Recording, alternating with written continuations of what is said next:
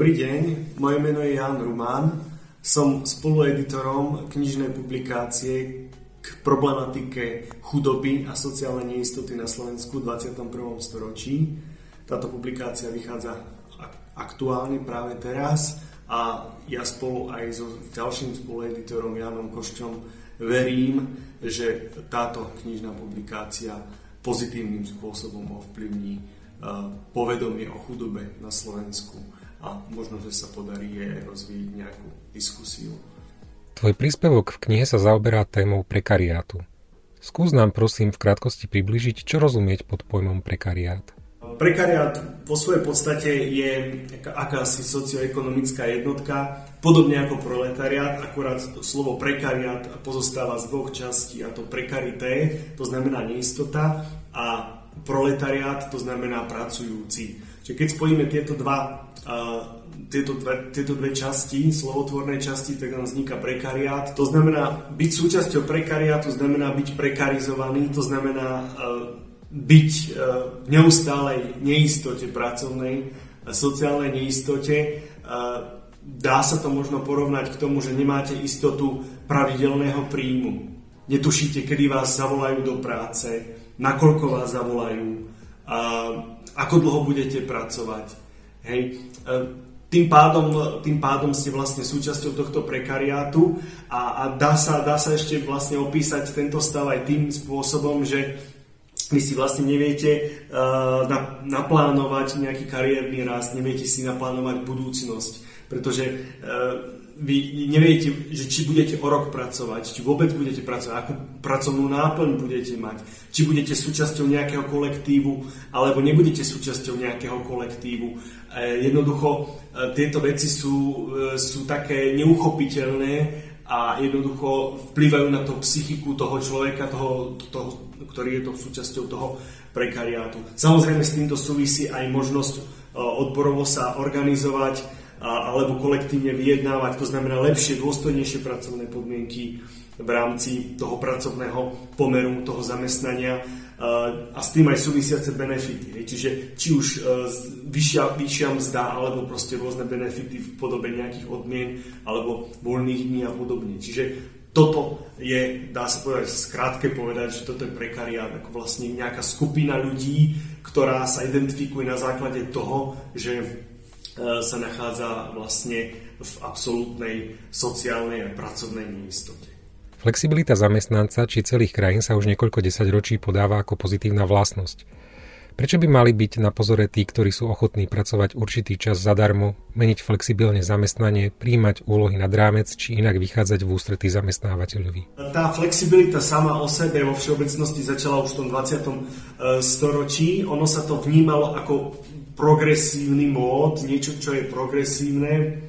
A ako sama o sebe flexibilita, môžem povedať, ťažko uchopiť ako niečo negatívne alebo pozitívne. Je to komplexný pojem, ktorý má rôzne svoje úskalia. Akorát byť flexibilný v rámci zamestnania, to znamená, že vlastne byť ako keby na zavolanie, vedieť prijať aj rizika, vedieť prijať neistotu, ktorá vlastne plynie z povahy tej práce, ktorú pracujete, v akom prostredí, kolektíve sa nachádzate, v akých podmienkach pracujete a tak ďalej. Čiže vlastne tieto rizika beriete na seba a ste ochotní zobrať tieto rizika na seba s tým, že ste ochotní možno, že pracovať možno do určitej miery nejakú tú dobu zadarmo. Hej? Alebo pracovať za minimálnu mzdu, alebo robiť rôzne kompromisy v prospech toho zamestnávateľa. Ono, samotná tá flexibilizácia práce a tá flexibilita práce, ten vývoj, historický vývoj a tá prax vlastne poukázala na to, že nie je to flexibilizácia alebo flexibilita, ktorá je pozitívna pre obidve strany. V tomto prípade vlastne vyhráva tá strana a to je tá strana toho zamestnávateľa, pretože v tomto zápase ten zamestnanec prehráva. Je to vlastne flexibilita, že vy sa vlastne prispôsobujete, podriadujete potrebám toho zamestnávateľa. A vlastne je to nerovný zápas a pochvaľovať si flexibilitu práce dnes mi príde ako nejakým spôsobom nechať sa vydierať a byť za to vďačný alebo pochvaľovať si to, že som vydieraný. Ak by sme to mohli nejak pripodobniť, tak ono to má ako keby charakter akéhosi moderného nevoľníctva.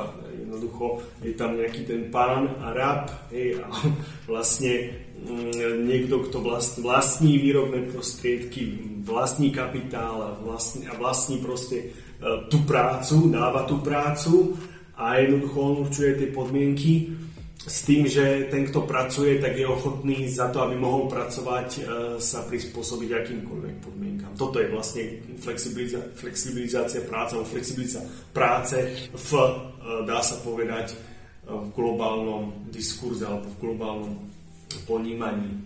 Trend vlastne štiepiť pracovnoprávne vzťahy, on prišiel na konci toho 20. storočia, koncom tých 70. rokoch, asi tak v takej tej intenzívnejšej podobe.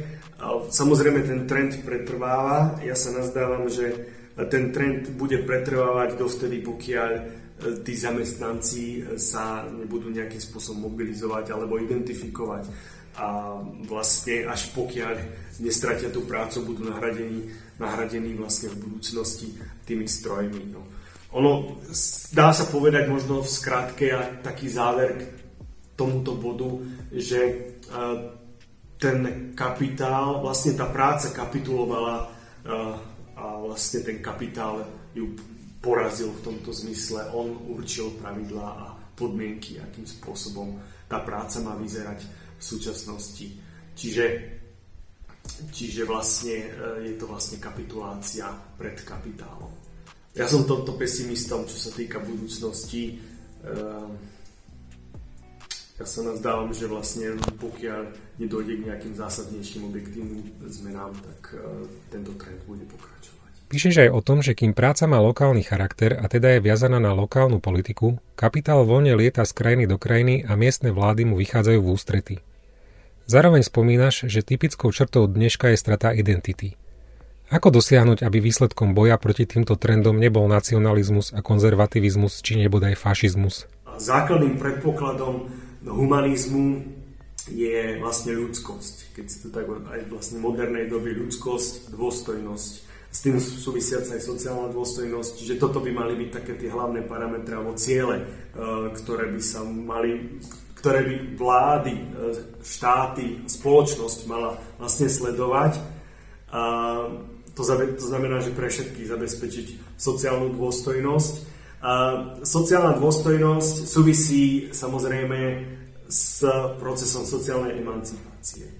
A vlastne ten proces sociálnej emancipácie je, dá sa povedať, na najvyššia politická úloha. Čiže vlastne, pokiaľ nebude nastávať tá sociálna emancipácia, tak nedôjde ani k vlastne nejakej zmene, nejakej zásadnejšej. Samozrejme, tá emancipácia nemôže mať súkromný charakter, musí mať charakter kolektívny, musí to byť úsilie všetkých ľudí, ktorí sú zainteresovaní v nejakom celku. Nemôže to byť proste vec, ktorá je individualizovaná, tak ako na to nazerá, dajme tomu, konzervativizmus, že máme druhým ľuďom pomáhať, ktorí sú chudobnejší alebo strádajú. Táto vec sa týka všetkých, nielen bohatých, čiže na toto nazerám štruktúrálne úplne odlišne. Z textu tiež vyzerá, že prekariát zatiaľ nie je na ceste k seba uvedomeniu, teda k tomu, aby sa stal triedou pre seba. Čiže kapitál sa ho de facto nemusí obávať. Alebo sa mýlim? Ťažko predikovať, čo sa v budúcnosti stane. Konkrétne, čo sa stane. Ono sa tam ukazujú dva také scenáre. Jeden scenár je ten, že vlastne tým, že bude nedostatok pracovných príležitostí v budúcnosti, čo je automaticky dané tým, že tá práca sa mechanizuje, robotizácia práce a tak ďalej, tak vlastne tej práce bude menej, tým ľudia budú nezamestnaní, čiže budú bez práce a vlastne ak týchto ľudí bude veľa, že to bude vlastne masa ľudí a títo ľudia nebudú nejakým spôsobom sociálne emancipovaní. To znamená, že buď tam nebude zavedený nejaký minimálny základný príjem, hej, čiže nejaká podmienka materiálnej dôstojnosti, alebo nebude skracovaná pracovná doba za rovnakú mzdu, alebo iné prvky, ktoré sa týkajú sociálnej emancipácie. Je možné, že vlastne títo ľudia sa nejakým spôsobom budú identifikovať, budú mať nejakého menovateľa, nejakú podstatu, nejakú zjednocujúcu podstatu, ktorá bude spájať ich problémy, a táto ako vrsta toho prekariátu potom by sa mohla stať možno nejakým spôsobom sebauvedomujúcou triedou, a ktorá by samozrejme mohla použiť aj to násilie.